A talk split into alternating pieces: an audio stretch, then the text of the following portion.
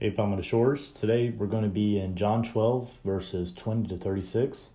And at this point now in Scripture, uh, Jesus is in Jerusalem for the Passover, uh, despite the Jewish leaders' threats to have him killed, um, as we've seen in the previous verses.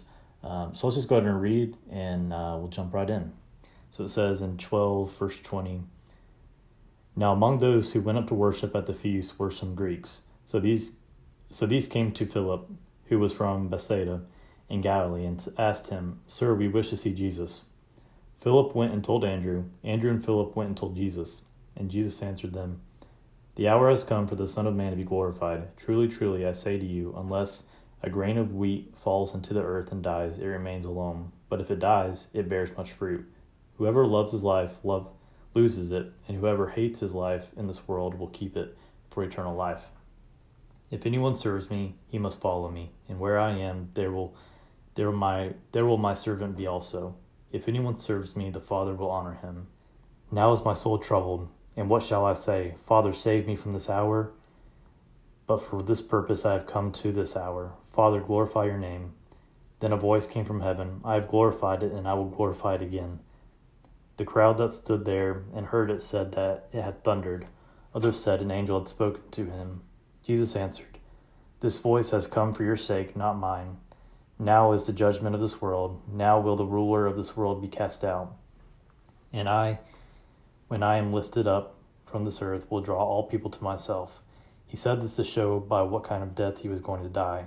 So the crowd answered him, We have heard from the law that the Christ remains forever. How can you say that the Son of Man must be lifted up? Who is the Son of Man? So Jesus said to them, The light is among you for a little while longer. Walk while you have the light, lest darkness overtake you. The one who walks in the darkness does not know where he is going. While you have the light, believe in the light, that you may become the sons of light. We see right off here something interesting that Greeks were coming to worship at the feast, and it wouldn't have been too out of the ordinary for a Greek to convert to Judaism and participate in the Jewish celebrations, as uh, the same way we see uh, non believers convert to uh, Christianity. Um, uh, but for these G- uh, these Greek convert converts, uh, there's a designated place for them at the temple of worship, and so they could come to the worship to the temple to worship during these festivals. But they had a, a designated area for them to go, as they weren't Jewish by heritage. And Jesus finally says here in this passage that it, the hour is come for the Son of Man to be glorified. And we had previously heard Jesus say uh, that the hour had not yet come earlier in the book a few times, and uh, according to Jesus now, it has. And he uses this metaphor of a grain of wheat dying, using this imagery um, again that one must die in order to be fruitful and rise again. And uh, that is that we die to ourselves and live for Jesus. And it's kind of countercultural as well to think of what hating your life means in verse 25 when he says this. That, um, but the way he summarizes it in verse 26 is helpful for, anyone to understand, for the Jew or the Greek, in that we must lay our own lives down and serve Jesus.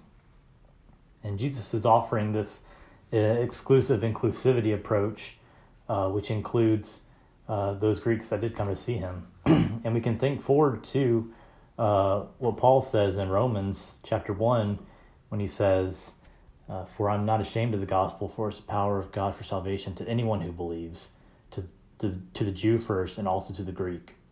And also, the same author, John, writes in Revelation chapter 7, verse 9, it says, After this I looked, and behold, a great multitude that no one could number from every nation, from all tribes and peoples and languages, standing before the throne and before the Lamb, clothed in white robes, with palm branches in their hands, and crying out with a loud voice, Salvation belongs to our God who sits on the throne and to the Lamb. And so I'm trying to get across here is that salvation comes from God, and salvation is open to all people who trust in Jesus. And this truth is really what carries us through this passage and through the book uh, itself. And that Jesus is the Messiah that God gave us for a very specific reason to freeing us from the bondage of sin and law so that we may have eternal life in communion with the Father so long as we put our faith in Jesus as the one who died and rose on our behalf. And towards the end of this passage today, Jesus again foreshadows for us what is to come that uh, we have the light for now for a little bit, uh, but there will come a day when it'll be too late, whether that's when you die or when Jesus comes back. While we can walk in the light of Jesus, we should because the alternative walking in darkness means that we're walking with one who rules this world, Satan, um, as it was uh, mentioned in um, verse 31. And so these first century Jews had the physical Jesus with them. Um, and for us today, we have the completed Word of God and the Holy Spirit that uh, act as our light today. That there is no excuse for wandering in the darkness as we have God's Word and His Spirit that can actually live within us. And it's our job to share that light with others as well so that none can say that they didn't have an opportunity to choose light. And uh, there's still so much more to discuss here, so I'm just going to cut it. And I hope y'all have a, a, a uh, great discussion, and we'll talk to you next time.